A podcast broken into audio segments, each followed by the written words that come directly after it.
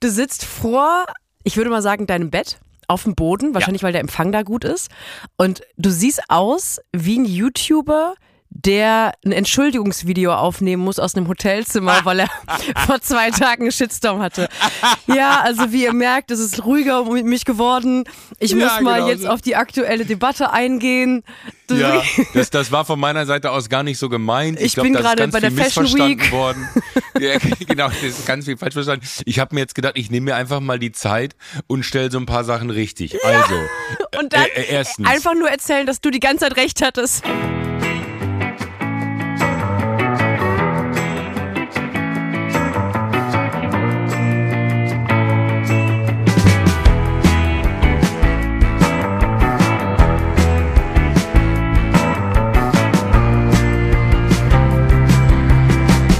Irgendwie total geil, äh, dass man so, so, so das Gefühl hat von äh, den technischen Gadgets, die hier um mich herumstehen. Eine Kamera, pass auf, das Geile ist, ich kann mich bewegen und die Kamera folgt mir. Guck mal.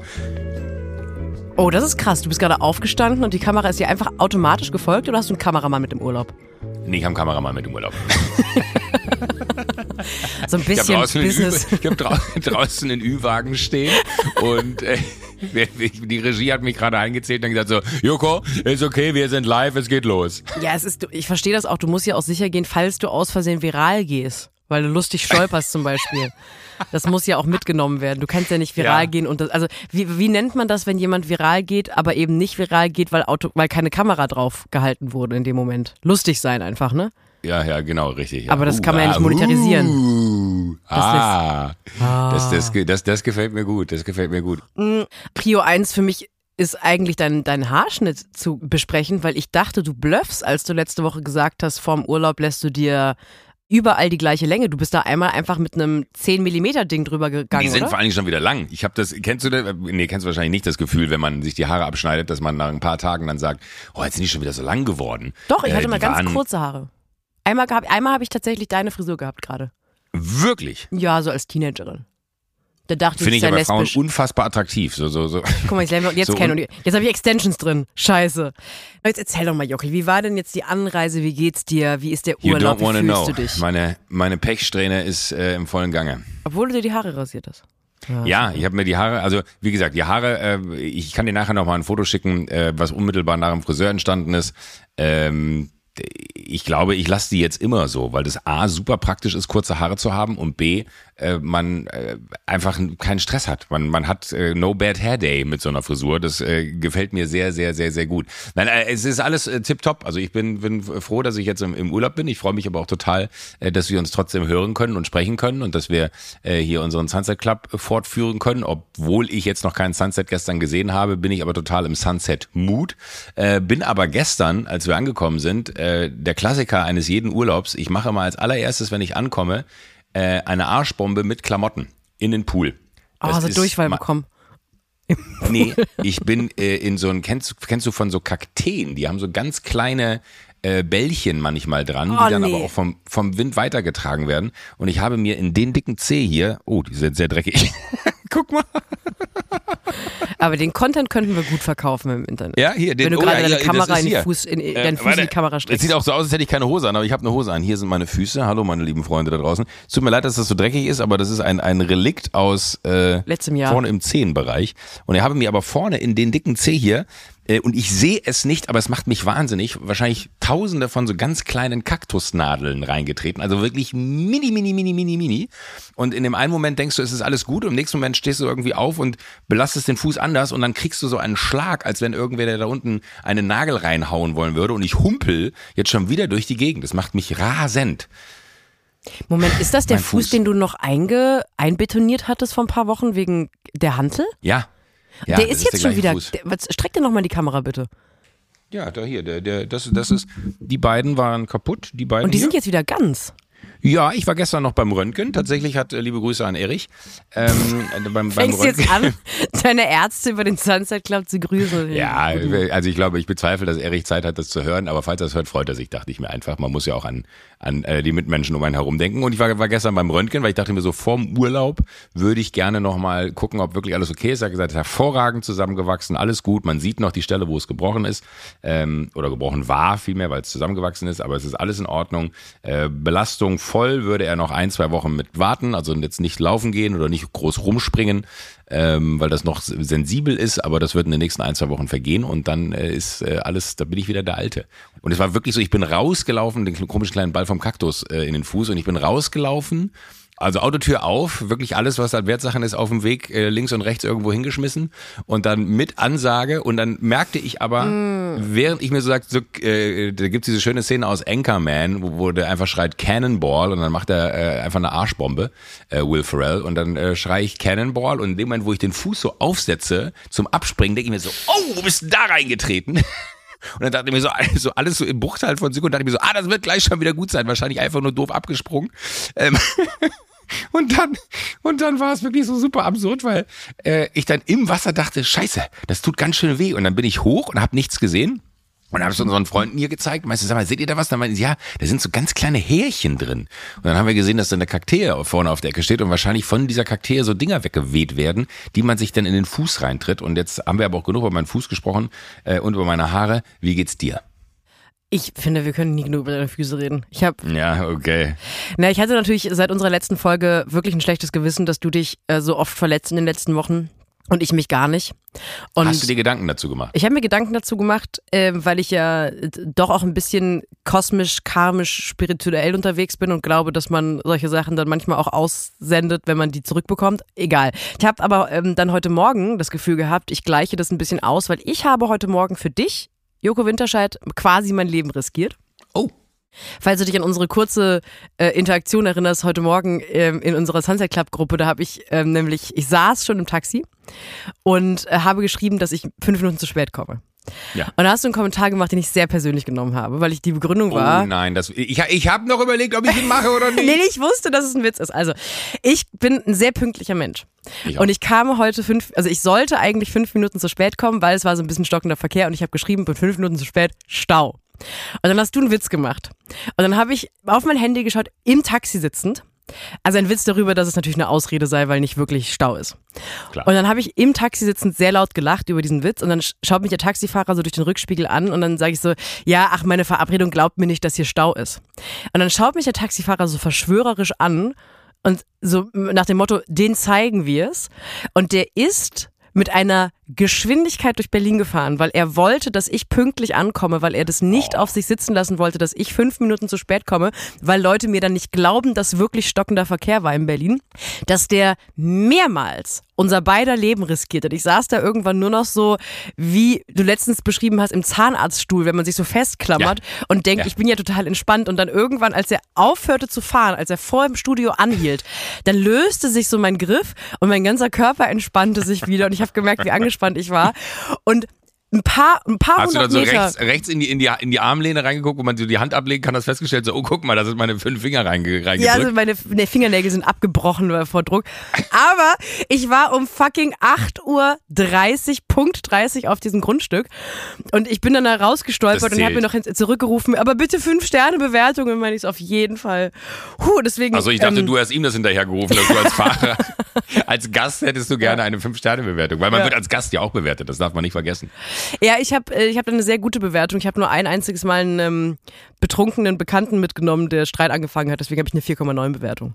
Das hat mich, ah, okay. äh, ja. Ist es eigentlich, wenn, wenn man Personen googelt, also oder ekosiert, wir haben ja gesagt, Ecosia ist ja viel wichtiger als, als äh, Google, äh, also wenn man Personen ekosiert, hat man da auch so, das fände ich interessant, dass Menschen, nee, das fände ich nicht interessant, vergiss den Gedanken sofort wieder, ich fange gerade an, ein System aufzubauen, was total kritisch ist, wo man im ersten Moment denkt, es wäre ja ganz spannend zu sehen, dass auch Menschen eine, eine Sternebewertung bekommen, aber dann sind wir wahrscheinlich ganz schnell in einem äh, Überwachungsstaat, den glaube, wir gar nicht haben wollen. Das ist buchstäblich der Plot von einer Folge von Black Mirror. Ja, ja, habe ich nie gesehen. Ich glaube, ich glaube schon. Oder 1984. Aber war eins von ja, beiden. Irgendwie so, Lass uns ja, das weiterverfolgen, finde ich Orwell, Idee. Ja. Nee, das ist, das, ist dünnes Eis, da sollten wir jetzt nicht weiter drauf reingehen. Das ist aber, äh, äh, vielleicht ist das Gute, was wir in der Geschichte feststellen sollten. Ich habe gerade innerhalb von Sekunden in meinem eigenen Gedanken festgestellt, was ein Quatsch. Es gab aber wahrscheinlich Menschen, oder es gibt Menschen, die sagen würden, ja, das ist super, Mega. das sollten wir auf jeden Fall Lass verfolgen. Das, da, da sollten wir Vollgas draufgehen, weil dann können wir noch mehr Daten erheben und mir noch persönlichere Werbung ausspielen. Sophie, mhm. ich habe etwas für dich. Ich habe dir etwas mitgebracht, weil ich natürlich äh, genau wie du ähm, äh, Journalist bin. Und äh, Wir meine beide, wir sind richtige Investigativmäuse, ja. wir, wir sind, das ist der Investigativ-Podcast für angehende JournalistInnen. Ähm, und ich habe mir sehr große Mühe gemacht, das Internet zu durchforsten. Und ich möchte dir gerne jemanden vorstellen. Halt dein Maul. Hallo. Hi. Magst du dich bitte mit zwei Worten kurz selber vorstellen? Also ich bin Mauro aus der Schweiz und ich bin der Gulimann. Ähm, also tatsächlich, äh, äh, Sophie, Mauro, Mauro, Sophie, ähm, ich freue mich sehr, dass du da bist und äh, lieber Mauro, äh, du bist äh, der Gullimann, den Mann, den wir seit zwei Wochen gesucht haben, der in Berlin bei dem äh, starken Unwetter äh, in einen äh, aufgespülten Gully gestiegen ist, als wenn es ein, ein, ein Whirlpool wäre und da drin gebadet hast. doch, doch. Das ist ja der absolute Wahnsinn. Du lebst noch. Ja, jetzt sind natürlich aber auch viele Fragen zu beantworten, Mauro. Na, What's okay. wrong with you? Du bist. Moment, du bist tatsächlich die Person aus dem Video, du bist in der, auf der Friedrichstraße in den Gully reingesprungen. Ja, 100 Prozent. Aber war es die Friedrichstraße? Äh, glaube schon, ja. Ich bin vor allem jetzt schon völlig schockiert, dass du Schweizer bist, weil in meiner Welt warst du so ein, so ein Sönke, der Werber ist aus Hannover und in Berlin wohnt seit fünf Jahren. Was hast du denn in Berlin gemacht? Und was machst du Äh, überhaupt? Wer bist du? Also wir waren äh, in Berlin zu Besuch bei Freunden und äh, danach noch auf der Fusion. Ja, So, sag's. Deswegen. Deswegen konntest du letzte Woche nicht. ja, genau, ja, deswegen konnte ich letzte Woche nicht. Wir hatten ihn nämlich eigentlich schon letzte Woche, äh, liebe Sophie, und ich hatte ihn auch schon letzte Woche, aber da war die Situation einfach so, dass es sich nicht ausging aufgrund dessen, äh, dass der Herr auf der Fusion war. Moment, das finde ich so süß, dass du mich da überrascht mit, weil ich ehrlich gesagt, hast du das gemerkt, dass ich letzte Woche ein bisschen geknickt war, dass ich dachte, wir haben so wenig Game im Internet, dass wir nicht mal den Gullitaucher von der Friedrichstraße raus recherchieren. Das Witzige ist, ich hatte dann irgendwie auch nochmal, oder wir hatten den Aufruf ja gestartet und dann hat dieses auch nochmal äh, gepostet, dass wir die Person suchen. Und das ist aber so, äh, Maurer hatte mir schon geschrieben, äh, das war aber dann äh, bei mir untergegangen in diesem Postfach, wo all das reinkommt von Menschen, denen man selber nicht folgt. Äh, und dann habe ich ihn durch Zufall, äh, da habe ich die, die Nachricht dann doch geöffnet und dann hatte er so geantwortet mit, ey Mann, ich hab mich doch schon gemeldet. Wo ich dachte so, ach scheiße, das habe ich nicht gesehen. Wahrscheinlich hätten wir dich schon viel, viel eher äh, haben können. Jetzt äh, ist natürlich die eine große Frage, Mau. Hast du irgendwelche gesundheitlichen Schäden davon getragen? Und wie bist du überhaupt auf diese Idee gekommen, da reinzugehen? Weil da muss ja eine ganze Menge im Gehirn passieren, dass man sagt, ey, warte mal, da vorne ist ein Kanaldeckel hochgespült worden, da kommt das Wasser aus der Kanalisation, ich ziehe mich jetzt bis auf die Unterhose aus und spring da rein. What happened? Ja, eigentlich wollten wir raus zum Baden und dann kam das Unwetter. Äh, da sind wir irgendwo reingeflüchtet und als wir dann zurückkamen, haben wir diesen Gullideckel gesehen, der war direkt vor unserem Apartment und äh, ich hatte die Badehose an und meine Freunde so, ey, da, Mara, spring da rein. und keine Ahnung, bin da kurz reingesprungen. Aber der Gullideckel war, also der war ja schon, sagen wir, 30 Minuten offen. Das war sicher 30, 40 Minuten nach dem starken Regenfall so. Und deswegen war für mich so die äh, große Scheiße schon rausgespült. Ich musste viel über den, über den Heimweg oder den Rückweg, wohin auch immer, nachdenken, weil der Moment, wo man reinspringt, der ist ja witzig. Aber dann gehst du da wieder raus und natürlich ist der meiste Scheiße schon rausgespült, aber streng genommen Ja. warst du in Kackerwasser. Du bist in Kackerwasser gebadet. Und dann kommst du da raus und dann bist du voller Kackerwasser und dann hast du deine Klamotten, die Badeshorts, die Boxershorts ist aber auch nass. Wie hast du das logistisch gelöst und wohin bist du danach? Bist du direkt duschen gegangen? Bist Ja. du direkt irgendwie ins Berghain, weil du dachtest, komm, jetzt ist eh egal oder Nee, nee. Also das war wirklich zwei Minuten von dem, vom Apartment entfernt, also direkt nach Hause in die Dusche. So. Deswegen hat mich das jetzt auch nicht so stark geekelt. So nach diesem Bad in die Straßenbahn oder in die U-Bahn wäre schon ziemlich eklig gewesen. So. Was machst du beruflich? Hast du einen Job, den du verlieren konntest? Sehr gute Frage. Weil du, Das interessiert ähm, mich auch. Weil du viral gegangen bist dafür, dass du in Kacke tauchst? Nee, nee, nee, nee. Also ich äh, habe gearbeitet als Hydraulikmonteur und äh, jetzt gerade bin ich eigentlich im Urlaub und im Sommer starte ich mit der Berufsmatura. Das ist sowas wie das Fachabi in Deutschland. Und du lebst wo in der Schweiz? Nahe Luzern. Na, Luzern. Gut. Aber hat man das jetzt so auf dem Handy immer dabei und kann das Freunden zeigen und sagt dann so, guck mal hier, das habe ich gemacht. Guck mal, so Joko Winterscheid, wie widerlich. zunehme. Nein, aber wenn Leute mich fragen, was machst du beruflich, dann äh, versuche ich das immer so zu umschiffen und wenn es dann gar nicht geht, dann sage ich Zeigst du irgendwann das so, ja Video gut. von Mauro? genau. Dann sage ich so, also hier, ich bin mal viral. gegangen. Oh, das wäre eigentlich eine gute Idee. Nee, aber dann, dann zeige ich immer so, so mein, mein, äh, mein kleines Övre, äh, was man so beim Duell um die Welt alles gemacht hat, damit die Leute dann Angst vor einem haben und keinen Bock mehr haben, mit einem sich weiter zu unterhalten, weil man denkt, der ist ja wahnsinnig. Bei dir besteht die Gefahr natürlich auch, aufgrund dessen, dass du da reingestiegen bist, dass Leute sich denken so, wa- warum? Also das war wirklich der eine, der eine große Punkt. Ich fand es so verrückt auch, nicht nur warum, sondern wie viele Leute uns eine Ähnlichkeit nachgesagt haben. Also ich habe wirklich, ich übertreibe jetzt nicht, wenn ich sage, hunderte äh, Tags bekommen, wo Leute gesagt haben, Joko, das bist doch du. Wirst du öfters angesprochen auf der Straße und man, man sagt dir eine, eine Ähnlichkeit mit mir nach, weil mir schreiben auch immer sehr viele Menschen, Nee, Joko, ich nee, bin dein nee. Bruder. Gar nicht. Gar nicht, nee. Das war das erste Mal, aber ich glaube, ich kann es schon nachvollziehen. Es, es, war, es war diese schelmische Art in dem Video. Aber ich glaube auch spätestens, wenn man dich reden hört, we- weiß man, das ist ein anderer Vibe. Ja, ja. Ja, du kannst uns nicht auseinanderhalten, ne? Ey, Mauro, ich finde es mega geil, dass du dich gemeldet hast und ich danke dir, äh, dass du dir die Zeit genommen hast heute Morgen, äh, hier kurz mitzumachen und äh, dass wir Sophie damit ein, eine kleine Überraschung machen können und damit bewiesen haben, dass äh, wenn wir jemanden suchen, dann finden wir ihn auch. Also, Mauro, ganz liebe Grüße in die Nähe, äh, nach in die Nähe von Luzern. Alles Gute für dein Berufsmatura. Danke, Genau. danke. Tschüss, Mauro. Pass auf dich auf. Jo. Also erstmal finde ich es richtig toll, dass ich überrascht wurde. Ich finde es Ja. schön. Ich vielen Dank, dass du mir Mauro gezeigt hast. Sehr gerne, so bin ich, Sophie. Du, du, Ja. du bringst Charlie Hübner, ich bringe Mauro. Eine Sache noch zu Mauro, was ich wahnsinnig angenehm finde, wenn solche Leute, wenn, man merkt, dass so Leute was Witziges gemacht haben, damit viral gegangen sind und dann merkt man denen an, dass die jetzt nicht sofort ihren Job kündigen, einen Twitter-Account machen und so äh, versuchen, ähm, der nächste El Hotzo zu werden. Das finde ich sehr angenehm. Der hat das gemacht, das war witzig und darüber hinaus versucht er jetzt aber auch nicht ein Management zu bekommen. War äh, sehr, sehr sympathisch ähm, und äh, wie schön, dass wir ihn gefunden haben. Und sorry, Mauro, nochmal, dass das so lange gedauert hat. Äh, aber es war so witzig, weil, weil letzte Woche war es dann wirklich, äh, ja, wir würden dann und dann aufzeichnen. Ja, da kann ich nicht. Da bin ich auf der Fusion. Und damit war sofort klar, ah, okay, das heißt, zwei, drei Tage danach kann er wahrscheinlich dann auch nicht. Ähm, weil man sich noch erholen muss und äh, dann war halt klar, dass es erst diese Woche was wird. Sorry, dass es jetzt so lange gedauert hat. Es ist wirklich, also wenn einer ein Timing-Gott ist, dann bin ich es ja. Das heißt, äh, auch hier habe ich wieder bewiesen, it's never too late for a good gag. Wir unterbrechen das laufende Programm für eine wichtige werbliche Durchsage. Joko, ich würde dich gerne in eine Welt entführen, in der du, glaube ich, nicht zu Hause bist oder auch warst. Welche ist das? Online-Dating? Uh, keine Erfahrung. Also ich habe dich bisher zumindest noch nicht bei Bumble gesehen. Deswegen bin ich davon ausgegangen, dass du dich nicht angemeldet hast. Äh, wenn man in einem Nur weil ich gewissen... dir nicht schreibe, heißt das nicht, dass ich nicht da bin. ich dachte, das ist ein Fake-Account. ähm, äh, wenn man in einem gewissen Alter ist, wie zum Beispiel ich 30, dann hat man an irgendeinem Punkt seines Lebens eigentlich schon mal Erfahrungen mit Online-Dating gemacht. Und Online-Dating kann, das sage ich dir jetzt, das musst du mir glauben, sehr anstrengend und sehr frustrierend auch sein. Und ich würde auch sagen, Okay. besonders frustrierend teilweise für Frauen.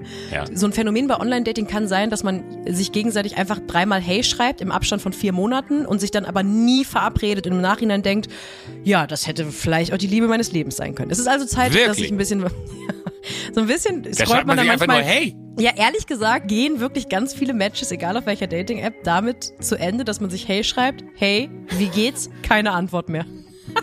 Hey. Auf beiden Okay. Seiten. Es ist also Zeit, dass sich ein bisschen was ändert, was äh, Online-Dating angeht. Und das hat sich Bumble, unser heutiger Werbepartner, gedacht. Und diese Änderungen sollen vorgenommen werden, um das Online-Dating-Erlebnis zu verbessern. Also um wegzukommen von Hey, hey, wie geht's? Ghosting. Bumble ist ja diese Dating-App, die dafür bekannt ist, dass Frauen immer den ersten Schritt machen können. Äh, es gibt aber jetzt ein neues Feature, das gelauncht wurde, bei dem die Frau entscheiden kann, ob sie den ersten Schritt machen möchte. Also es geht weiterhin so, dass die Frau gerne äh, den Mann anschreiben kann, wenn sie ein Match hat, aber es gibt jetzt auch was, das nennt sich Opening Moves. Und Joko, da stellt sich doch bei dir die Frage, was sind Opening Moves? Äh, tatsächlich, ja. Also ist das wie beim Schach, dass ich jetzt quasi. Ja, es ist eigentlich exakt wie beim Schach, du musst die Dame am Ende nicht umbringen. Nein, aber, aber, aber, aber äh, Opening Moves heißt, es gibt verschiedene Eröffnungen. ja, man kann als Frau dieses Feature einstellen. Das sind sowas wie voreingestellte Einstiegsfragen. Ah. Und wenn du ein Match hast als Frau mit einem Mann, dann wird diesem Mann automatisch dieser Opening Move zugeschickt und dann kann er darauf antworten, auf diese Einstiegsfrage. Ah, und das es ist quasi so, es ist so ein Mittelding. Die Frau macht nicht den ersten Move, aber sie hat nicht die Verantwortung dafür, jetzt dieses Gespräch anzufangen. Das sollte dann der Mann machen. Das hast du mir erzählt, dass ja immer so die ersten Nachrichten auf so Plattformen immer gerne Hi sind und dann wieder Hi und dann Hey, Hi und dann Hey, Hey, Ja, Hi, hi. genau. Hi, äh, und das ist natürlich, äh, man kann natürlich viel schneller bewerten. Äh, was kommt da? Ist da, antwortet da jemand witzig drauf? Nimmt das jemand total ernst? Schreibt da jemand einen Roman? Schreibt da jemand zwei, zwei Worte? Eben. Es gibt außerdem neue Kompatibilitätsfeature, um Interessen im Profil vorzuheben und äh, bei potenziellen Matches schneller die Dating-Intention zu sehen. Also, um schneller herauszufinden, ist es vielleicht der Mann für eine Nacht oder fürs ganze Leben. Es ist äh, bei Online-Dating auch eine Sache, die sehr oft in die Hose geht. Und für Bumble ist Sicherheit beim Dating oberste Priorität. Deshalb arbeiten sie an neuen Features, um sicher zu wissen, dass es gegenüber echt und verifiziert ist, also kein Fake-Account. Also, wenn ihr genau wie ich jetzt auch Lust bekommen habt, die, die neuen Features von Bumble auszuprobieren, dann ladet euch die App jetzt runter äh, und testet es selbst. Alle Infos dazu gibt's natürlich wie immer auch in unseren Shownotes. Werbung Ende. Ich habe eine Sache, die mich sehr irritiert und da muss ich mit dir drüber reden, weil ich nicht weiß, ob ich das ernst nehmen kann, ob das ein Thema ist, über das man sich kaputt lachen kann, ob das Größenwahnsinn ist, weil es auch zwei Menschen involviert, die irgendwann mal was angefangen haben, was heute sehr, sehr groß ist und beide zu den reichsten Menschen diesem, äh, dieses Planeten gehören. Elon Musk und, und Zuckerberg. Ah Hast du ja, mitbekommen, die dass wollen die sich beiden in den UFC-Ring steigen wollen. Ich bin mir nicht sicher, wie viel davon wahr ist, aber jetzt habe ich die Tage irgendwann so einen Breaking News Post gesehen, dass Zuckerberg wohl bestätigt hat, dass er äh, die, die, die, ich weiß gar nicht, ob es die Herausforderung ist oder den Termin bestätigt hat oder so, aber das, das ist mir alles so ein bisschen zu ernst dafür, dass das einfach totaler Quatsch ist. Und dann hat Rom als Stadt sich ja sogar noch eingeschaltet und gesagt, sie, sie würden das äh, äh, Kolosseum zur Verfügung stellen, um diesen Kampf auszutragen, was natürlich ein total smarter Marketing-Move ist. Aber ich frage mich, was ist davon wahr? Was kann man davon halten? Und was soll der Quatsch? Ja, ich bin so froh, dass du das ansprichst, weil das ist eins von diesen Themen, über das ich in den letzten Jahren immer wieder ich neige dazu, über solche Themen hinwegzugehen, weil ich merke, mich nervt dann schon, wie viele Leute auf einmal darüber im Internet diskutieren. Und ich dann so aus Prinzip mich erstmal nicht dafür interessieren will. Aber ich habe gemerkt, dass diese zwei Milliardäre wollen sich im Kolosseum verprügeln. Das, das ist so dystopisch und so wahnsinnig doof, dass ich gemerkt habe, ich kann es nicht ignorieren. Ich habe verschiedene Gedanken dazu. Bitte. Der eine Gedanke ist, Elon Musk ist wahrscheinlich unter diesen ganzen Tech-Bros, diesen ganzen Tech-Milliardären, der größte Lappen. Also ich kann mir vorstellen, dass wenn Mark Zuckerberg und ähm, äh, What's His Face, wie heißt noch, äh, Jeff Bezos und Mhm. ähm, da gibt's auch noch ein paar andere, Bill Gates, diese, wenn sich diese, diese ganzen äh, Tech-Bros treffen. treffen würden oder treffen, dann ist wahrscheinlich Elon Musk die größte Witzfigur über die, die sich lustig machen. Ich kann mir vorstellen, dass sie Elon Musk hassen. Glaubst du? Die hassen seine Großkotzigkeit, die hassen mit Sicherheit auch seine, seinen Dilettantismus, mit dem er gerade Twitter gegen die Wand gefahren hat. Also das ist ja auch das, was er mit Twitter in den letzten Monaten gemacht hat, ist ja nicht smart. Und die Art und Weise, wie er das als Plattform behandelt hat, ich glaube nicht, dass jemand wie Mark Zuckerberg davor Respekt hat. Also ich könnte mir vorstellen, dass wir von außen denken, hä, was hat denn jetzt Elon Musk gegen Mark Zuckerberg? Aber das ist vielleicht so ein bisschen so ein sehr spezifischer Branchenhass, dass in dieser Tech-Bro-Branche Elon Musk der größte Lappen ist, den man sich vorstellen kann und Mark Zuckerberg das witzig findet, Anerkennung zu bekommen bei seinen anderen Tech-Milliardären-Freunden dafür, dass er Elon Musk fertig machen will. Das ist der eine Gedanke. Der andere Gedanke Mhm. ist, ist Mark Zuckerberg nicht irgendwie so ein total versierter Kampfsportler oder habe ich das falsch abgespeichert? ja. Der kann doch sehr gut kämpfen, Ob oder? es Jiu-Jitsu ist oder aber irgend, genau, irgend, irgend, so, in irgendeinem Kampfsport-Dings hat er auf jeden Fall einen, einen Das heißt, der kann ihn auch fertig machen. Ja, und das, finde ich halt auch so bizarr, weil das ist so, also jetzt with all the respect, äh, und wir wollen hier kein Bodyshaming betreiben, aber Elon Musk äh, ist ja jetzt auch physisch nicht in einer Verfassung, dass man sagen sollte, also egal wie hart der jetzt trainiert, ich bin gespannt, was da möglich ist, wenn man sich die richtigen Leute an die Seite holt. Also warum tut man sich das an? Also ich, ich verstehe wirklich nicht, ist, ist, ist es dann ein so ego-getriebenes, weil man so krankhaft narzisstisch veranlagt ist, wie er es ja dann zu sein scheint, dass man irgendwie nur will, dass die Welt einen wahrnimmt als, äh, ich bin übrigens der krassere krassere Motherfucker von uns äh, beiden super Tech-Milliardären.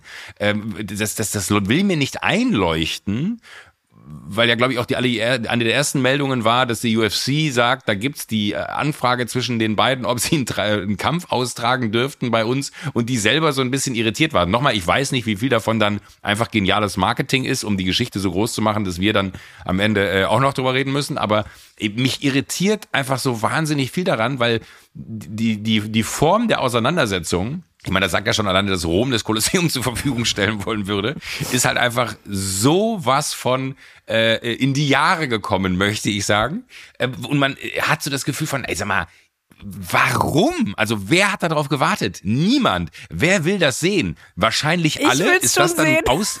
Ja, aber ist das ausreichend, um, um dann irgendwie so, so, so ein Big Bang zu produzieren? Weil machen wir uns nichts vor, das wird wahrscheinlich, das, das haben die ja auch gesagt da von der UFC, das wird der größte Kampf in der Geschichte der UFC. Aus dem einfachen Grund, weil das natürlich eine absurd größere Aufmerksamkeit bekommt als die Typen, die ein Leben lang darauf hintrainieren. Du kannst auch einfach jahrzehntelang auf die Fresse in irgendwelchen Käfigen kriegen und schaffst es nie in die Champions League. So und dann kommen die beiden äh, Horsties, Wursties und sagen hier, ey, lass mal auf die Fresse hauen. Äh, und dann machen wir es bei der UFC, weil dann sehen das viele Leute und am Ende, äh, ich meine, sie haben glaube ich gesagt, dass die die Einnahmen alle äh, guten äh, an Bill Gates äh, gespendet Zwecken zur Verfügung gestellt waren. Bill Gates zur Verfügung gestellt wird.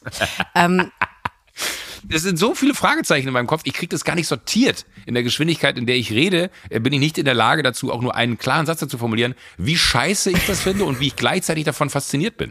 Ich finde fasziniert davon, dass du denkst, dass Elon Musk jetzt anfängt zu trainieren, weil ich habe mir die ganze Zeit nur vorgestellt, dass Elon Musk einfach in den Ring steigt und dann so oberkörperfrei so schubst.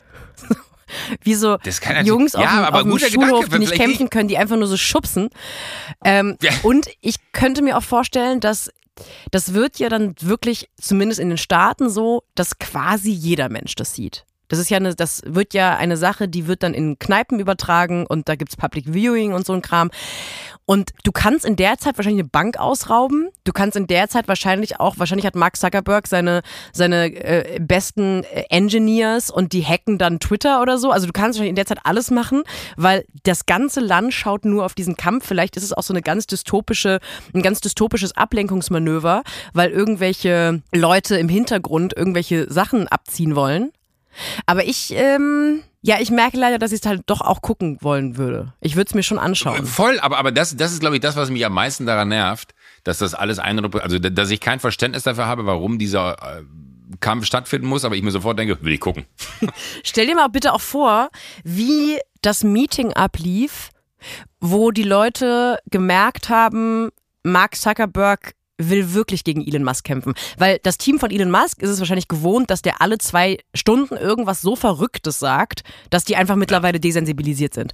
Aber Mark Zuckerberg gilt ja als sehr rationaler Mensch und ist ja auch niemand, der Marketing-Stunts macht. Das ist ja eigentlich jemand, der eher zurückgezogen wohnt und jetzt nicht auch nicht auf rote Teppiche geht oder in irgendwelchen krassen Outfits sich von Paparazzi abfotografieren lässt. Der saß in diesem Meeting und hat dann so drei enge Vertraute und sagte, ich, ich, was haltet ihr davon, Jungs? Wenn ich Elon Musk bekämpfen würde. Ähm, wie, wie, Herr Sagerberg, was? Wie, wie, meinen Sie, also wollen wir eine Alternative zu Twitter aufmachen? Ja, das ist auch eine gute Idee. Lass mal Threads machen. Aber ich meine wirklich bekämpfen. So ist das. Das wäre aber ja. geil, wenn das aus dem Meeting entstanden wäre, ja. dass Sie gesagt haben, nee, nee, ihr versteht mich falsch, aber das ist eine geile Idee. Oh, vielleicht war das so, der meinte, ich hätte Bock, Elon Musk zu bekämpfen. Und dann, ja, nee, ich würde gerne so einen Faustkampf, so einen Faustkampf mit Elon Musk. Ich würde gerne, ich würde den gerne schlagen. Und vielleicht haben die dann hinter dem Rücken von Mark Zuckerberg, das Team von ihm, von Meta, angefangen, Threads auf die Beine zu stellen als Twitter-Konkurrenten, um ihn davon abzuhalten. Guck mal, Mark, wir haben doch jetzt hier was, das ist wie Twitter, nur viel besser und viel toller. Du musst jetzt gar nicht mehr Elon Musk verprügeln. Nee, das ist doch eine mega Idee. Komm, wir, also wir, was haltet ihr davon, wenn wir uns treffen, Elon Musk und ich, und wir verprügeln uns einfach? Und das ganze Team, die können ihn ja nicht rausschmeißen. An irgendeinem Punkt nee, muss Mark Zuckerberg einfach so eine Reihe von Ja-Sagern gehabt haben, die sagen, ja, ja, nee, ist eine Spitzenidee. Nee, auf jeden Fall oberkörperfrei. Auf jeden Fall. Ihr seid ja auch beide so, ihr, nee, ihr seid beide sehr athletisch. Genau, das will man, nee, nee, auf jeden Fall, klar. Will Elon Musk auch sehr, sehr guter, sehr guter Gegner für einen Kampf. Nö, ich würde jetzt, nee, Marc, ich würde an deiner Stelle auch niemanden nehmen, der vielleicht so wie du auch einen schwarzen Gürtel im Jiu-Jitsu hat. Nee, nee, nimm mal Elon Musk, der aussieht wie ein Sack nasser Muscheln wenn er ähm, auf der Yacht nackt abfotografiert wird. Genau, nee, nee, ver verhau den mal. Das ist mit Sicherheit super für auch für unsere ähm, für unseren Aktienkurs. Und dann, und dann gehen die aber raus äh, und machen Mittag zusammen und haben dann ihre äh, Sandwiches in, in ihrer äh, Folie drin und beißen so rein und lachen sich alle kaputt über das absurde Meeting, weil sie denken so, ja wirklich, dem, dem ist nicht mehr zu helfen. Jetzt kommen aber noch zwei Fragen hinterher. Würde das Kampfergebnis Auswirkungen auf Aktienkurse haben? 100 Prozent. Ja, natürlich, aber das ist ja auch bizarr. Also auch mit, mit, mit, sag ich mal, was dann nochmal für eine zweite Ebene da drin steckt, im Sinne von, guck mal, da hängt auch der wirtschaftliche Erfolg oder sag ich mal das eigentliche oder das, das eigene wirtschaftliche äh, dran, dass wenn ich das Ding verliere, dass ich wahrscheinlich an diesem Abend Milliarden verlieren werde. Das wiederum ähm, ist eine geile Art, um Spätkapitalismus mit so Aktionären nochmal spannender zu machen. Wenn ein Unternehmen gerade einfach im, im, im Senkflug ist, was die Aktienkurse angeht, dann muss irgendwann der CEO von Shell halt gegen den CEO von jemand anderen antreten. Und dann können die ja mal gucken, wo die bleiben. So, wenn ab einem gewissen Prozentsatz, wenn die Aktien zu stark gefallen sind, muss man einfach kämpfen gegeneinander. Faust, Kampf, Faust, Kampf. Ich finde ich find das äh, äh, super bizarr. Also wirklich, es, ist, es verstört mich regelrecht. Ähm, und dann finde ich aber auch die, die Vorstellung, dass einfach, also Threads ist, glaube ich, ja die schnellst wachsende Social-Plattform ever. Ich glaube, in den ersten, was waren es, vier Stunden über zwei Millionen User oder irgendwas so. Nagel mir nicht auf die Zahlen fest, aber äh, haben auf jeden Fall alles geschlagen, was man schlagen konnte und bisher, glaube ich, auch nur in den USA verfügbar, richtig? Also ich habe zumindest schon mehrmals versucht, mich anzumelden, es ging nicht. Es ging nicht. Nee, ich, ich glaube, es ist tatsächlich bisher nur in den USA. Aber große, großes Warnzeichen, wenn ihr euch bei Threads anmeldet und dann wieder löschen wollt, könnt ihr das nicht, außer ihr löscht auch euren Instagram-Account. Threads und Instagram ist quasi unmittelbar miteinander verbunden. Man kann nicht mehr von Threads weg, wenn man Instagram nicht auch löschen möchte. Gut, ähm, aber äh, die Frage, die ich eigentlich stellen wollte, war, hat man bei diesem Twitter-Ding einfach komplett verpennt, dass irgendwer ein neues Twitter aufsetzt und dann muss jemand wie Meta kommen und das machen? Es gab ja Methadon. Heißt das Methadon? Mastodon. ähm, Methadon, Mastodon. Und das gab es eben als Versuch, um da von dem toxischen Twitter wegzukommen. Das war aber wie so jeder Schnellschuss. Also ich glaube, die Intention dahinter war, wir wollen sowas wie Twitter nur mit netten Menschen. Und Social Media funktioniert, glaube ich, nicht, wenn nur nette Menschen da sind. Deswegen ist es so ein bisschen Nein, eingegangen. Aber ja, äh, Threads ist jetzt das neue Twitter. Ich bin da, also ich bin noch zurückhaltend. Aber ich hätte natürlich schon Bock, so ein paar, weißt du, so ein paar kleine witzige Alltagsbeobachtungen mal ins Internet reinballern. Hat bei mir auf Twitter früher auch gut funktioniert. Ja. Ähm, ich habe äh, Dinge unternommen am Wochenende. Ich war nämlich auf einem Crow-Konzert hier in Berlin. What? Ja, ich war auf einem Crow-Konzert. Ähm, und zwar, ich, ich habe Crow kennengelernt äh, äh, durch euch. Ihr, du hast mich quasi vorgestellt, ihr habt mich vorgestellt, weil ich mit. Äh, In der Sendung, ich erinnere weil mich. Weil ich mit äh, Crow bei Yukon Class gegen Pro7 war und wollte dann unbedingt mir mal ihn live anschauen und habe das am Wochenende gemacht. Der war in äh, Tourauftakt, hat er in Berlin gehabt. Und ich muss mhm. davon erzählen, weil ich da saß und wieder so einen Gedanken hatte, den ich jahrelang immer wieder habe. Nämlich, wir Deutschen haben so eine Krankheit, unsere eigenen Popstars nicht genug abzufeiern. Es gibt immer so eine unglaubliche Sehnsucht in Deutschland nach, ähm, warum haben wir nicht solche Popstars wie in den Staaten? Warum haben wir nicht Leute, die solche Bühnenshows machen? Weil warum? wir sie nicht dazu machen. Zum einen, weil wir sie nicht dazu machen. Zum anderen aber auch, wenn es sie dann gibt, rümpft man die Nase und sagt, na ja, also hm, weiß ich nicht. Crow ist einfach ein fucking Popstar. Der hat eine 100%. Show auf die Beine gestellt. Der hat den gleichen, äh, das Team hat für diese Tour, habe ich dann erfahren, den gleichen Bühnen- und Setdesigner wie Deichkind. Das heißt dementsprechend cool und innovativ und wild ist. Die ja. Bühne ist jetzt nicht irgendwie so überbordend mit Knick- und Neonlichtern wie bei Deichkind, aber es gibt so ein paar Elemente, die echt Fun machen. Es gibt irgendwie so ähm, riesige Blumen und so eine von diesen Wackelfiguren, die vor Autohäusern ja, ja, steht in Crow-Form. Es ist wirklich eine wahnsinnig schöne Bühnenshow. Ich weiß nicht, wie viel in die Wuhlheide passen. 10.000, 17.000, 7.000, ich habe keine Ahnung. Irgendeine Zahl, viele Leute.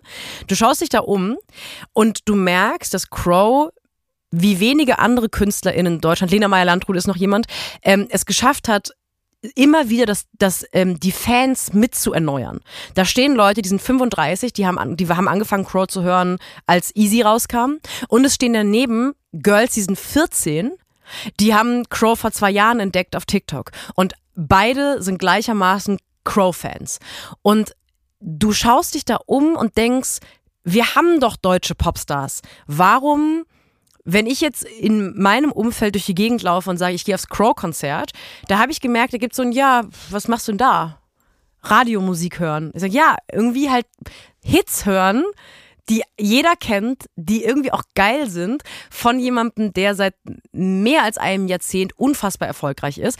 Und es hat so einen riesigen Spaß gemacht, eine Show zu sehen von jemandem, der zum einen nichts zu beweisen hat und zum anderen aber einfach weiß, wie eine gute Show funktioniert.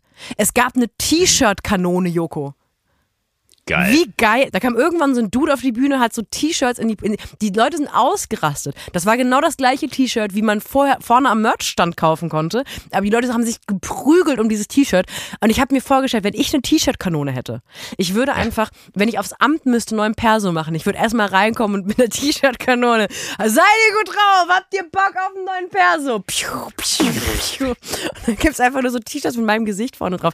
Und es war so schön, es hat so großen Spaß gemacht. Und ich ähm, finde es schade, dass man nicht so eine weiß ich nicht, dass man, dass man in Deutschland da, da, nicht so gut drin ist, sich einfach über die Popstars, die man hat, wirklich zu freuen. Also 100% deiner Meinung. Und ich glaube auch wirklich, dass das, äh, ich will jetzt nicht anfangen von, das ist so eine deutsche Mentalität, dass man immer alles schlecht reden muss, aber so ist es ja leider dann tatsächlich irgendwie. Und so ist es dann auch bei jemandem wie Crow, der dann ja natürlich auch noch in seiner eigenen Evolution, finde ich, äh, sich unfassbar, also alleine den Style, den der in seiner Musik entwickelt hat, den Style, den er in allem hat, was, was ein, ein Künstler oder eine Künstlerin haben kann. Das hat er ja alles. Der hat ja eigentlich, das einzige Schicksal, was er hat, ist, dass er in Deutschland äh, quasi mit seiner Musik angefangen hat und nicht irgendwo anders, weil er hätte auch das Potenzial, äh, ein weltweit erfolgreicher Star zu sein, glaube ich, aus dem einfachen Grund, weil er so sehr aus einem Selbstverständnis heraus lebt, was es braucht, um das zu haben, ohne vielleicht selber zu verstehen, dass er es so sehr hat, weil er aber einfach den eigenen Anspruch an das, was er als seine Kunst oder als seine Musik da irgendwie macht, äh, umsetzen kann. Aber ich erinnere mich noch an einen Moment, äh, Europe Music Awards, MTV in München wo natürlich das Publikum, ich sage mal, zu, zu 90 Prozent deutsch war, weil es halt München war und dementsprechend halt äh, sehr viele Deutsche dann da äh, auch im Publikum äh, waren. Ähm, und da sind dann ja wirklich weltweit, europaweit die, die, die, die größten Stars dann auch immer vor Ort. Da haben dann die Foo Fighters gespielt und weiß ich nicht was. Und dann äh, kam damals, das ist, ich weiß nicht, wann, wann das war, äh, MTV-Zeiten auf jeden Fall noch, äh, kam Tokyo Hotel auf die Bühne, wo man ja wirklich schon mal sagen muss, A, das sind die MTV Europe Music Awards. Zu dem Zeitpunkt wirklich die größte Musikveranstaltung, die ist in so einem Award-Bereich, was Coolness angeht, vielleicht nicht die größte im Sinne von was Größe angeht, aber was Coolness angeht, das war ein Ritterschlag, wenn du, also sonst kommen ja nicht die Foo Fighters dahin, wenn du da spielst, und es war vor allen Dingen Ritterschlag, wenn du einen Award bekommen hast. So, jetzt kommen die Foo Fighters, die Halle rastet aus. Tokyo Hotel betreten die Bühne. Das Ding wird in die ganze Welt übertragen. Das ist deutsches Publikum. Die betreten die Bühne, äh, spielen durch den Monsun auf Englisch, weil das war die Zeit, wo die Songs schon auf Englisch hatten. Die ganze Bühne wird beregnet währenddessen. Also das war ein unfassbares Bild. Und man saß wirklich dann da, mir ist die Kinder drunter geknallt. Und was macht das Publikum? Boot die aus. Ah, und zwar nein, wirklich? Die kompletten Song. Das habe ich bis heute nicht verstanden, warum das passiert ist. Da ist eine Band von sehr jungen, super erfolgreichen Typen, die eine unglaubliche Geschichte hingelegt haben aus dem kleinen Ort, aus dem sie kommen, mit dieser unfassbaren Musik, die vielleicht nicht jedem gefallen muss, aber wo man anerkennen muss, so, ey, fuck nochmal, die spielen zu dem Zeitpunkt damals äh, Südamerika-Tourneen, riesige Stadien und was weiß ich nicht alles. Das ist total absurd. Und dann kommen die im eigenen Land auf die Bühne Bühne, kriegen eine Performance dahin gezimmert, die unglaublich, also nochmal, das ist weltweit, konntest du das sehen. Das hatte eine Größe und alles, was die Welt mitkriegt, ist, dass diese Künstler, die aus Deutschland kommen, vom eigenen Publikum ausgebuht werden. Und das habe ich nicht verstanden, wo ich gedacht so, wollt ihr mich verarschen? Das ist doch mal wirklich anerkennend, dass da eine so junge Band ist wie Tokyo Hotel, die von MTV, die damals sicherlich äh, popkulturell eine der größten Referenzen zu dem Zeitpunkt auch schon nicht mehr so äh, äh groß, aber immer noch die große Popkulturreferenz an, wenn du wenn du es bei MTV geschafft hast, ja, if you make it there, you make it anywhere. Also wenn du es dahin geschafft hast, dann schaffst du alles. Und dann kommen die da raus und werden ausgebucht. Und es wollte nicht in meinen Kopf damals. Deswegen finde ich total gut, dass du äh, das Thema so ansprichst, weil ich habe die Geschichte, glaube ich, noch nie irgendwo richtig erzählt.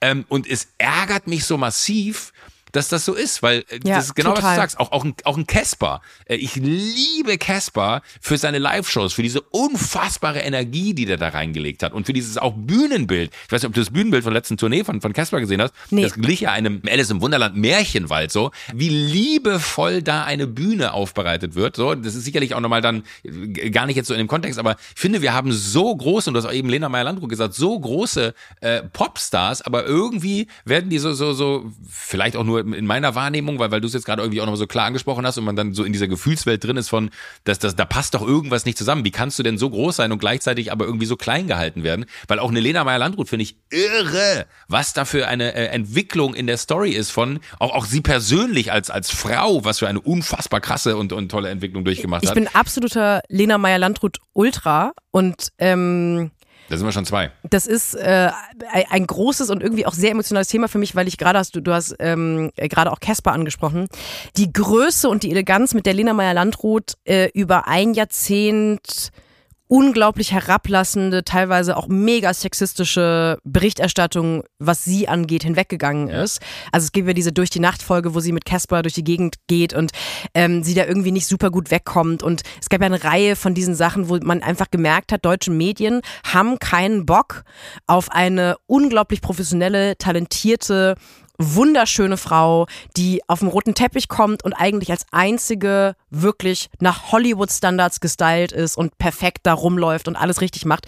Und die musste so viel Scheiße über sich ergehen lassen und ist einfach immer noch da, beziehungsweise einfach noch besser da. Und für mich sind diese ganzen, also uns fallen wahrscheinlich nachher, wenn wir die Folge ähm, äh, beendet haben, noch ganz viele andere Beispiele ein, die wir gerade nicht nennen aus Deutschland, aber so äh, äh, Casper Crow, Lena sind tatsächlich für mich so die ersten, die mir in den Kopf kommen, wo ich denke, Leute, wir können nicht pausenlos drüber reden, wie schade wir das finden, dass wir nicht die gleiche Popkultur wie in den Staaten haben und dann aber die Leute, die wir haben, die das Potenzial haben, da dran zu kommen, Voll. immer irgendwie mit, mit, mit gerümpfter Nase rechts und links liegen zu lassen, weil mir dann auch aufgefallen ist, als ich da bei diesem Konzert war, dass ähm, sobald ein US-amerikanischer Popstar nach Europa kommt, reißen die Leute sich ein Bein aus, um Tickets zu bekommen, selbst und gerade wenn sie nicht viel von der Musik hören. Also ich nehme mal Billie Eilish, Harry Styles, Taylor Swift. Sind drei Leute, wo ich von unglaublich vielen Leuten in meinem Umfeld weiß, dass die versucht haben, Tickets für diese Konzerte zu bekommen, obwohl die eigentlich gar nicht besonders viel von der Musik hören. Was ich nicht schlimm finde, man will die Show sehen. Gleichzeitig gibt es das für deutsche Künstler nicht. Ich kenne quasi niemanden, der sagt, hey, natürlich schaue ich mir Lena Meyer-Landrut an. Hey, natürlich, ist irgendwie eine, das wird, ich will unbedingt sehen, was die macht. Aber bei Billie Eilish ist es irgendwie gang und gäbe, dass man sich die Show einfach anschauen möchte, obwohl man vielleicht ein oder zwei Songs kennt, weil man findet schon interessant, die mal live zu sehen. Und ich finde es so schade. Und ich habe wirklich bei dieser Show am Samstag bei Crow gesessen und gedacht, wir müssen einfach, oder auch ich möchte mehr damit anfangen, mir solche Shows mal anzuschauen von deutschen Popstars, wo ich, weil ich einfach denke, ja, ich kenne jetzt nicht das ganze Övre, ich kenne wahrscheinlich am Ende wirklich auch die fünf Hits, aber es ist super, super interessant, sich mal anzuschauen, was für Leute sind da, wie viele Leute sind da, wie ist die Show, wie ist der Live? Und das war einfach wirklich ein fantastisches Erlebnis. Ja.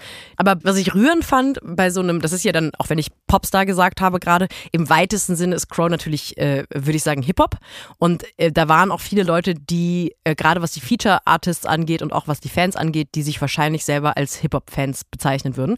Und es war super lustig zu sehen, weil einer von den Feature-Artists auf die Bühne kam und einen Moshpit machen wollte im Publikum. Boah, und Moshpit ey, ist natürlich ja. was, was eher, sag ich mal, jetzt bei so, bei so Alternative Punk Rock Konzerten gelernt ist.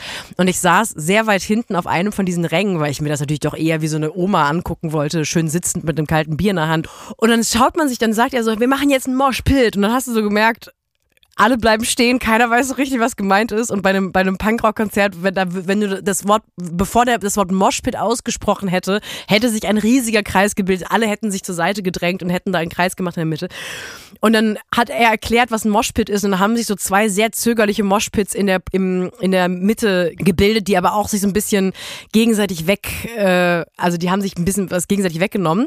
Und dann hat er gesagt, und wenn ich dann jetzt sage, dann geht ihr ins Moshpit und dann geht ihr völlig ab. Und du hast den, und das hat mir eher wirklich leid getan für diese Person, für diesen Musiker, der das Moshpit erzeugen wollte, weil du hast diesen Teenies angemerkt, die wissen einfach nicht genau, was ein Moshpit ist und wie das funktioniert. Die standen dann so da rum und da war ein sehr großer Kreis Wieso? frei. Moshpit? An den Achseln gerochen und sagen so, stimmt, ich rieche. Stimmt, ich rieche. So klingt für mich immer ein Stimmbruch. Ähm, so klang ich auch im Stimmbruch. Und dann hat. Und dann hat äh, irgendwie so, dann ähm, hat sich dieser Mosh, dieses Moshpit gebildet und dann hat in dem Moment, in dem er den Song angefangen hat, sind so drei Teenager, so Jungs, so ganz hektisch in die Mitte des Moshpits gerannt und waren so, okay, jetzt machen wir die Sache, von der er sagt, dass wir die machen sollen. Und du hast gemerkt, und das hat natürlich überhaupt nicht funktioniert, es war ein absoluter Rohrkrepierer. Und dann haben die sich so ein bisschen unmotiviert gegenseitig angerempelt, wo man aber auch sagen muss, vielleicht ist die Crow-Musik nicht die direkte Musik für ein Moshpit. Weil, ich weiß nicht, ob du Hafti auf dem Splash gesehen hast. Äh, ich habe es auch nur im Internet gesehen, aber äh, er hat 069 gespielt und ich sag mal, den musstest du nicht erklären, was ein Moshpit ist. Sowas hab ich wusste nicht, dass ein Moshpit beim, bei einem Hip-Hop-Konzert so krass sein kann. Das ist unfassbar. Aber der Song geht natürlich auch gut für einen Moshpit. Der Song geht krass ab, der geht auch voll auf die 12. Also ich habe hab das gesehen. Wolltest du gerade hab, sagen, 06 der geht voll auf die 12? Habe hab ich dazu angesetzt? Ja, Joko Winterscheid Doppelpunkt. Der, dieser Song von Hafti geht voll auf die 12. Hafti, das kannst du gerne verwenden, hinten auf dem Album drauf. Dieses Album geht voll auf die 12. Das wäre wär sehr, sehr, sehr gut. Aber, aber das, ich guck dir das nochmal an. Klasse Das, das, Album, Hafti. Das, das, das gibt's, das gibt's zuhauf äh, äh, auf, auf äh, TikTok und auf, auf äh, Instagram als Reels oder als was auch immer das da bei TikTok dann sind, TikToks. Äh, aber das hat wirklich, da wäre man gerne, du siehst das und ich hätte keinen Bock auf Moshpit gehabt, aber ich bin dann auch eher wie du und mag das dann, wenn man die äh, Faszination und die Energie sieht, mit denen Menschen ein solches Konzert dann äh, auch mit, mit Leben befüllen. Ich bin auch eher älter und, und äh, schaue zu und bin jetzt nicht mittendrin. Äh, äh, aber das fand ich Wahnsinn zu sehen, wie das Ding abgegangen ist. Und das hat auch nochmal den, den Song bei mir äh, ganz krass weit nach vorne gespielt äh, in der Playlist. Und Affen aus dem Zoo finde ich auch Wahnsinn von, von äh, Hafti. Das hat wahnsinnig Bock gemacht. Und Shirin David ist das erste Mal live aufgetreten da. Hast du das mitbekommen? Habe ich auch, das habe das hab ich gesehen wiederum. Und das ist eigentlich ja die große, die große Klammer für diesen Themenkomplex live Menschen sich anschauen, weil für mich führt kein Weg dran vorbei, dass ich mir Sharon David dieses Jahr, oder wenn sie auf Tour geht, die geht also auf Tour, äh, live anschaue. Und ich glaube, so ein bisschen hat mich dieses. Crow-Konzerterlebnis äh, selbst radikalisiert, weil ich gemerkt habe, es macht so einen Spaß, deutsche KünstlerInnen live zu sehen und einfach zu erleben, wie die, wie die ihre Bühne gestalten. Ziehen die sich um, ziehen die sich nicht um? Wie ist die Bühnenshow? Wie ist die Energie?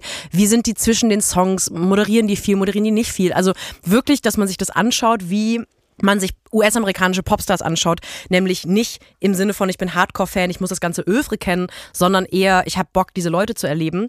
Und äh, auf Shirin David live freue ich mich jetzt schon sehr, obwohl ich glaube, dass ich da, da werde ich mich auch fühlen, wie du dich gerade gefühlt hast, als du gesagt hast, dieser Song von Hafti ist echt klasse, weil ich glaube, ich werde äh, nirgends, nirgends so es, wie du mir Worte in den Mund legst. ein klasse Song, gut. ein klasse, ein klasse Lied, lieber Hafti. Weiter so. Sehr schöne Geschichte. Ich habe Hafti mal auf, auf Instagram äh, äh, geschrieben ähm, und da, da Lieber Hafti, willst du Stress? Fragezeichen.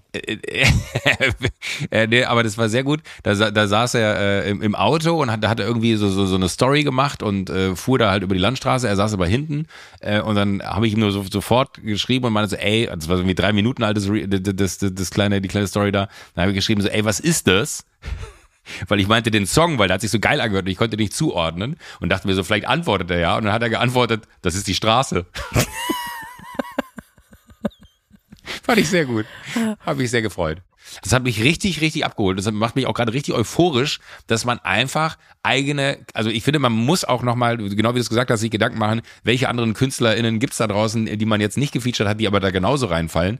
Ähm, weil das ist ja auch, auch Paula Hartmann zum Beispiel. Kennst du Paula Ah, Hartmann? ich liebe Paula Hartmann. Boah! Love it. So unfassbar gut auch. Und auch den Weg von einer Paula Hartmann, äh, die ich noch persönlich aus Der Nanny kenne, äh, dem Film mit Matthias Schweighöfer, wo sie die Tochter gespielt hat.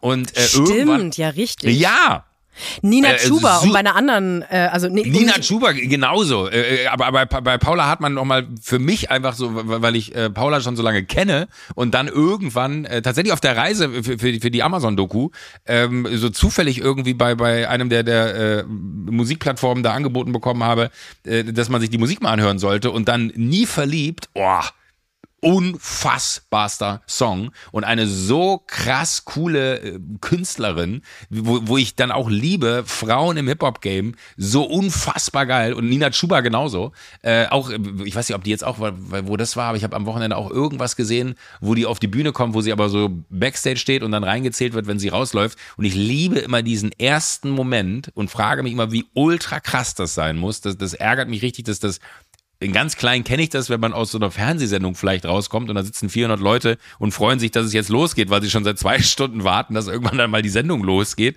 Aber äh, das hat, glaube ich, einen anderen Grund als bei einer Nina Chuba, die dann hinter der Bühne steht und da stehen irgendwie 10.000, ich glaube, muss Hurricane oder so gewesen sein, auf jeden Fall auch ein großes Festival, Zehntausende vor der Bühne und du kommst da rausgelaufen und die Massen rasten aus, diese Energie, die auf dich überschwappen muss und dass du das dann irgendwie aufnimmst und dann in diese Performance reinfließen lässt. Oh, da geht mir das Herz auf. Das ist, fand ich so krass zu sehen. Das freut mich dann auch immer so krass für diese Personen, die hinter der Bühne stehen und dann gleich rausgehen dürfen, äh, um ihre äh, Songs zu performen. Das muss das unglaublichste Gefühl sein von einem Moment, wo man irgendwo in einem Kämmerlein saß und sich diese ganze Arbeit gemacht hat, ein, ein, ein Stück zu kreieren, von dem man hofft, dass es da draußen angenommen wird. Dann kommst du auf die Bühne und die Leute rasten aus. Das ist auch, ähm, äh, wie heißt der, Capaldi, der, der gerade auch beim Glastonbury Festival da wieder ein Aussetzer, nee, Luis Capaldi, genau, einen Aussetzer hatte aufgrund äh, seines Tourette äh, Tourette, äh, genau, äh, und dann die Menschenmassen mitsingen, äh, das, das finde ich dann immer so ultra faszinierend, dass jede einzelne Person, die diesen Songtext vor einer Bühne wiedergibt und dann das mit 10.000 Mal multipliziert, wie viel mehr Liebe du aus einem solchen Song wiederkriegen kannst, wenn du Liebe da reingesteckt hast und die Leute es mitsingen. Das muss ein unglaubliches Gefühl sein. Da bin ich wirklich, ich bin auf nichts neidisch oder auf, ich neide sehr wenigen Menschen irgendetwas, aber da denke ich mir immer so, dieses Gefühl, dass ich das niemals haben werde, weil ich super unmusikalisch bin, weil ich kein Instrument spiele, weil ich niemals einen Songtext schreiben werde, weil ich niemals auf eine Bühne rennen darf, um, um irgendwie ein Lied zu singen das äh, muss man sich dann immer in irgendwelchen komischen Spielen äh, ermöglichen, wo man dann selber in, in, seinen eigenen Shows dann mal ganz kurz so den äh, an, an dem kleinen Finger des, des, des Gefühls lecken darf.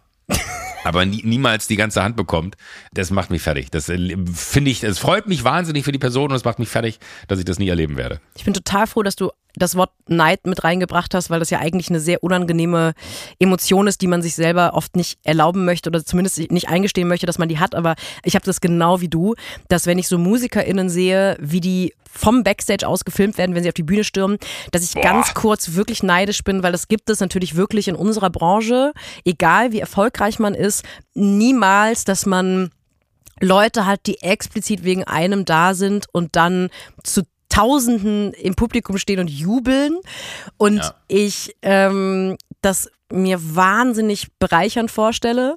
Und ich das Einzige, was ich bisher gemacht habe, ich gehe auf Lesereise. Und ich wollte gerade sagen, so ein ja. bisschen ist es ja vielleicht bei deiner ja. Lesereise so. Die Leute kommen schon dann nur deinetwegen, weil sie ja. natürlich den Inhalt haben wollen, den du da vorträgst. Es ist aber natürlich, zum einen kommen bei mir nicht 10.000, sondern halt, wenn es, also die größten Locations sind 1.000. Und dann Längstes sind die halt, Arena machst du, ne? Apropos Längstes Arena, lass uns mal, äh, das wollte ich nämlich auch noch gerade sagen, unsere lieben Kolleginnen von äh, Weird Crimes, Ines Anjoli und Visavi, ja. die treten im Dezember in der fucking Längstes Arena auf in Köln. Was für fucking Queens. Die werden vielleicht die äh, ersten äh, Nicht-MusikerInnen sein, die das erleben, dass man auf die Bühne kommt und Leute johlen und jubeln und strahlen, weil da, da bin ich wirklich nicht kein bisschen neidisch. Ich habe das nur gesehen, Nein. war so good for them.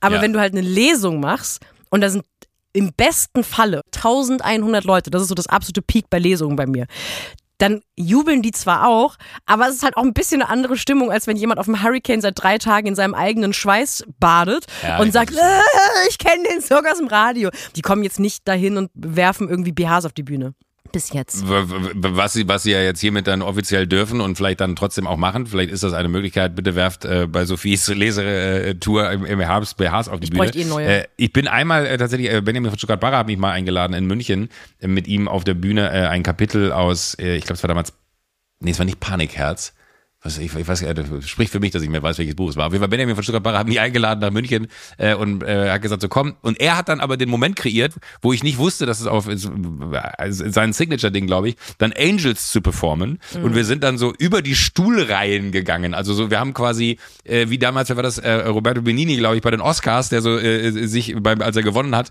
hingestellt hat und äh, Spagat zwischen zwei Stuhlreihen auf den Lehnen machte. Genauso sind wir auch da durchgelaufen und man hat sich so, äh, ich glaube, wir haben sogar Stage Ditch-Diving gemacht und haben uns dann durch die Massen tragen lassen, wo ich mir dachte so, wie absurd kann man eine äh, Lesung am Ende enden lassen, dass man auf einmal noch sagt, okay, jetzt singen wir alle äh, Angels, äh, Robbie Williams und äh, da war eine Stimmung, Muffathalle war das, wo man ganz kurz dachte so, okay, so ein bisschen, ich glaube, näher komme ich an das Gefühl nicht als eine, bei einer Ja. Benjamin von Stuttgart-Barre-Lesung.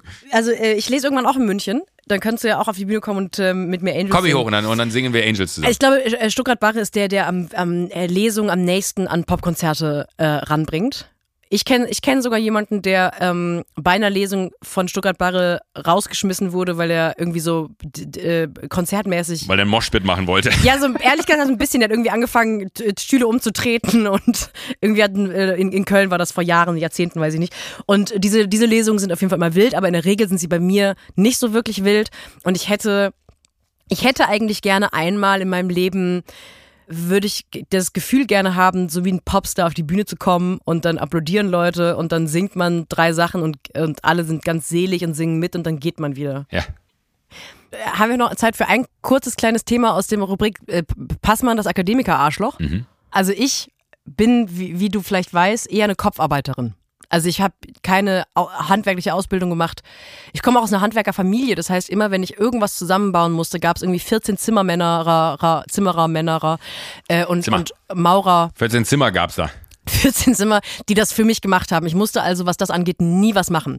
Was dazu geführt hat, dass als ich dann irgendwann alleine gewohnt habe und sowas machen musste oder durfte, so eine ganz komischen, ich kann das ja alles Aktionismus bekommen habe und solche Sachen nur noch alleine gemacht habe, weil natürlich habe ich es nie gelernt. Das heißt, ich kann es nicht wirklich. Das heißt, ich schäme mich dafür, wenn ich Leute zu, um Hilfe bitte, die dann sehen, dass ich gewisse Sachen nicht kann. Ich muss es also ganz alleine machen, ohne Hilfe, ohne dass mich jemand verurteilen kann. Und das führt aber auch dazu, dass ich das nicht durchdenke, sondern so ganz hektisch eine Idee bekomme, was ich handwerklich machen könnte. Und dann muss ich das auch sofort umsetzen. Ich bin gestern Morgen aufgewacht mit dem Gedanken, ich sollte meinen Flur streichen. Also bin ich, also bin ich drei Stunden später mit dem Fahrrad zum Baumarkt gefahren, hab alles gekauft, was man dafür braucht, hab natürlich nur dilettantisch abgeklebt, weil ich dachte, was, was, was geht schneller? Den Boden abkleben oder einfach nachher abwischen, wenn die Farbe drauf ist. Hab entschlossen, komm, die dealen, scheiß drauf. Da wenn man Sieht auch geil aus, hat ein bisschen was. Künstlerisches, wenn da so Farbflecken drauf Genau. sind. Also habe im Grunde eigentlich gar nicht abgeklebt, habe ein bisschen Podcast angemacht, habe meinen Flur gestrichen. Das hat auch irgendwie alles erstaunlich gut funktioniert. Welche Farbe? Ähm, äh, Marokko. Hieß Also so ein, so ein, so ein Terrakotta, Orange, orange, Rot. ja. So ein, Ja, äh, ja. Vor allem aber auch, weil wahnsinnig viele so Flecken und Scheiß an der Wand waren, dachte ich, muss ich überstreichen. Habe ich also überstrichen. Ich konnte anhand der Menge an Podcast-Folgen, die ich gehört habe, nachvollziehen, dass das Ganze ungefähr vier Stunden gedauert hat. Hm. Und ich bin, als ich fertig war, habe ich mich auf mein Sofa gesetzt und war so, boah, sowas kann man auch nicht den ganzen, also sowas kann man nicht jeden Tag machen. Das ist ganz schön anstrengend. Und dann habe ich mir zu essen bestellt. Irgendwie, weil ich so, weil ich dachte, ich habe so wahnsinnig mich angestrengt, habe ich mir zwei fucking Burger bestellt. Und hab mir diese Burger reingezogen. Weil ich auch nicht zum Mittag gegessen habe, weil ich dachte so, ich muss jetzt durcharbeiten. Äh. Dann habe ich diese zwei Burger gegessen. Der Kunde will, dass das heute Abend fertig ist. Ich habe wirklich auf einmal, Nee, ich hab, nee, Chef, Chef, ich muss hier noch auf die andere. Nix, Passmann, du bleibst schön da. und saß da mega erschöpft und habe mein Abendessen gegessen. Ich habe auch noch überall Farbe. Meine Wohnung sieht aus wie Scheiße. Ich habe heute bei, beim Licht gesehen, dass quasi jede zweite Stelle noch nicht richtig gestrichen ist. Ich muss also dann nochmal dran an die Kacke. Ja. Und dann habe ich realisiert, das, was ich hier gerade hinter mir habe, wo ich im Gegenwert von, glaube ich, 1300 Kilokalorien gerade mir wieder Energie zugeführt habe, das ist nicht mal ein halber Arbeitstag für AnstreicherInnen. Das, ich, ich saß da wirklich und dachte, so erschöpft wie ich gerade bin, das ist unmenschlich, sowas mehr als einen Tag zu machen. Vier Stunden anstreichen. Das ist im Grunde, das ist unaushaltbar. Ich muss jetzt erstmal vier Tage lang ins Spa. Ich muss erstmal mich ganz körper massieren lassen. Ich muss erstmal aus der Wohnung in die drei Tage Hotel, Roomservice, äh, äh, Fußmassage. Und dann saß ich da und dachte, Passmann, du dummes Arschloch. Du hast gerade einen halben Arbeitstag einer Person hinter dich gebracht, die anstreicht und dann ja auch noch nicht mal einen halben Arbeitstag, weil ich war ja viel ineffizienter. Ich habe ja zwischendurch irgendwie rumgestanden und gedacht, ey, ja, ja, schönes Ergebnis, oh ja, schön gemacht. Also ich stand auch viel rum einfach. Und dann saß ich da und Ich dachte, stell mir das gerade Ich bin wirklich der größte. Lappen aller wie, Zeiten. Wie, wie, nee, aber wie du so in der einen Hand den Pinsel hast, die Hände voll mit Farbe, in der anderen Hand die Hand so in der Hüfte und denkst so, das ist noch ganz schön viel, scheiße. Und, und so Gedanken, dann kommen so, ah, da habe ich nicht sauber gearbeitet. Naja, ich mache erstmal den. Rest, da kümmere ich mich später drum. Scheiß und man so drauf, richtig ja. merkt, wie diese Baustelle einem, und die Baustelle ist nur der Flur, den man gestrichen hat, komplett über den Kopf wächst, weil man auch so richtig Total. merkt, ah, da oben hätte ich abkleben müssen, weil das habe ich jetzt nicht so sauber hingekriegt wie der Malermeister, der hier kommt und dann mit dem Pinsel einfach so eine äh, haarscharfe Linie zeichnen kann, sondern man halt einfach beim Streichen, beim, ich finde, beim, wenn man nicht streichen kann, merkt man, dass man handwerklich wirklich von allem anderen Boah. auch die Finger lassen sollte, weil wenn man es nicht hinbekommt, ja. Farbe an die, also mir geht's genauso, ich liebe Streichen, äh, aber auch nur die ersten zehn Minuten und dann verlässt mich die Magie des Streichens, weil ich liebe dieses, es hat, etwas hat eine Farbe, shit, Andere etwas hat eine Farbe. andere Farbe. Oh, guck mal. Hin und her, hin und her. Und nach zehn Minuten ist dieses Gefühl aber komplett verbraucht und man stellt so richtig fest, wie unbefriedigend es ist, weil man dann feststellt, genau was du sagst, ich wäre genauso. Boden abkleben, warum? So ein Teppich, so ein, so ein Malerflies da reinlegen, warum? Äh, Kanten sauber ziehen, ach, das kann man auch mit der Hand machen. Und am Ende sieht es aus wie wie Scheiße. scheiße. Es sieht aus, Es sieht wie aus wie Scheiße. Scheiße. Es ist wirklich. Und, und, und das kann man auch nicht wegignorieren, weil das wirklich so offensichtlich scheiße aussieht, dass es nicht so ist wie, und man, man beschwert sich ja dann manches Mal, wenn man dann jemanden hatte, der zu Hause gestrichen hat, ja, und man denkt sich so, sag mal, da hat der aber nicht sauber gearbeitet, weil man dann halt äh, so richtig deutsch den einen kleinen Fehler sucht, den dieser Malermeister oder die Malermeisterin hinterlassen hat und sich darüber auflegt, dass die, die, die, die Linie nicht sauber gezogen ist. Wenn man aber selber streicht, sieht es so unfassbar beschissen aus, dass man es nicht mal mehr äh, irgendwie, also ich glaube, jeder, der bei, bei mir zu Hause reinkommen würde, würde sagen so, oh, das sind aber toll gestrichene Wände, das ist aber wirklich fein gemacht. Und man selber sieht nur, nee, da in der Ecke ist nicht geil, da oben ist ein bisschen unsauber gearbeitet und da vorne ist noch so eine Stelle. Wenn ich jetzt genau gucke, finde ich sie nochmal. Und wenn man es aber selber gemacht hat, ko kommen Leute ja wirklich rein und denken so, oh mein Gott, was ist denn hier passiert? Sagen aber nichts und man selber hält auch die Schnauze. Ich habe so scheiße gestrichen, dass ich gestern Abend gedacht habe, ich habe zwei Möglichkeiten. Entweder ich gehe da jetzt nochmal drüber oder ich stelle einfach in die Ecke eine Topfpflanze.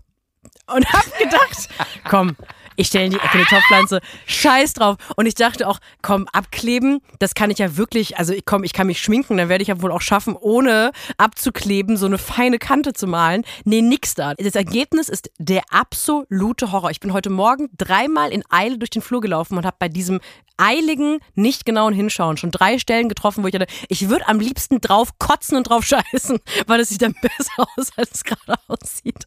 Es ist so absolut Ach Mann, furchtbar. ich fühle dich so. Aber bei, bei sowas muss ich wirklich sagen, da habe ich meine Lehren auch draus gezogen, dass, dass man sich da Hilfe holt, wie bei vielen anderen Themen auch. Wenn es mir geistig nicht gut geht, hole ich mir einen Therapeuten äh, und das hilft dann immer sicher. Also er hat mir zumindest immer geholfen bis hier. Und gleichzeitig äh, sollte man das bei einer Wand, die man streicht, ja, das ist natürlich auch, Absoluter die, die. Wand, die Wand hat auch Gefühle und braucht jemanden, der das irgendwie richtig, äh, richtig angeht und nicht jemand wie dich oder mich, der dann einfach so, so Stümper und Tölpel, äh, Tölpelhaft da anfängt, äh, irgendwie Farbe drauf zu schmieren und dann festzustellen, dass es richtig lieblos ist. Es gibt ja auch Teile der Wand, die sagen, oh, das fühlt sich so gut an und Teile der Wand, die sagen so, sie hat hier vergessen, mich zu streichen. Du, du, wirst, du wirst davon träumen, wie diese Wand mit dir redet, unangenehm. weil du es einfach so, so, so unzufriedenstellend im Ergebnis ist für die Wand auch. Das darf man nicht vergessen.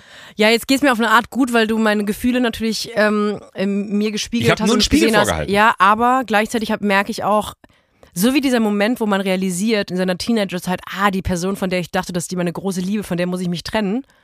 So merke ich gerade, ich muss meinen scheiß Flur nochmal streichen. Ja. Ich hatte wirklich heute Morgen mir das schön geredet. Ah, scheiß drauf, wer guckt das schon, wer, wer, wer kommt schon in meinen Flur? Wie oft bin ich schon in meinem Flur? Ah, ich habe so keinen Ja, jedes Mal, wenn du reingehst und rausgehst. halt. Ja, ist ja gut. Oh Gott, äh, scheiße. Na ja. ja, na gut. Sophie, fühl dich Ja. umarmt. Es tut Fühl du dich umarmt. Schick mal Fotos aus dem Urlaub bitte, das fände ich schön. ja, pass auf auf der Rückfahrt bitte. Ich, ich brauche dich noch. Ich dich auch. Nicht nur ich, sondern wir brauchen dich alle noch, Sophie. Sprechen wir uns nächste Woche? Ja, gerne. Gut, ich habe nämlich eine Überraschung für dich. Schon wieder? Ja, ich setze mich jetzt einfach krass unter Druck. Oh, das ist wirklich eine Überraschung nächste Woche. Ja, vielleicht. Du darfst aber kein. Warte, wir machen das wie die Kardashians.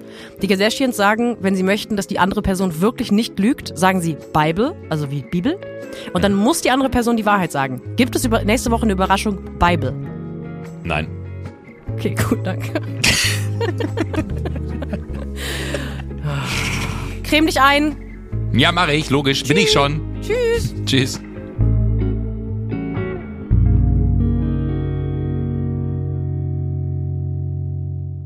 Sunset Club erscheint jeden Donnerstag, überall, wo es Podcasts gibt. Wenn ihr keine Folge verpassen wollt, folgt dem Podcast auf der Plattform eurer Wahl, aktiviert die Glocke, füllt einen Mitgliedsantrag aus. Auf Instagram könnt ihr uns folgen und schreiben, und zwar unter der Sunset Club. Wir hören uns, und zwar schon wieder nächste Woche.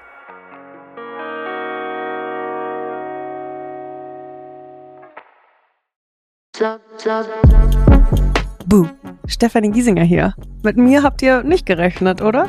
Ich bin nur kurz hier, um euch über meinen Podcast zu erzählen, G-Spot.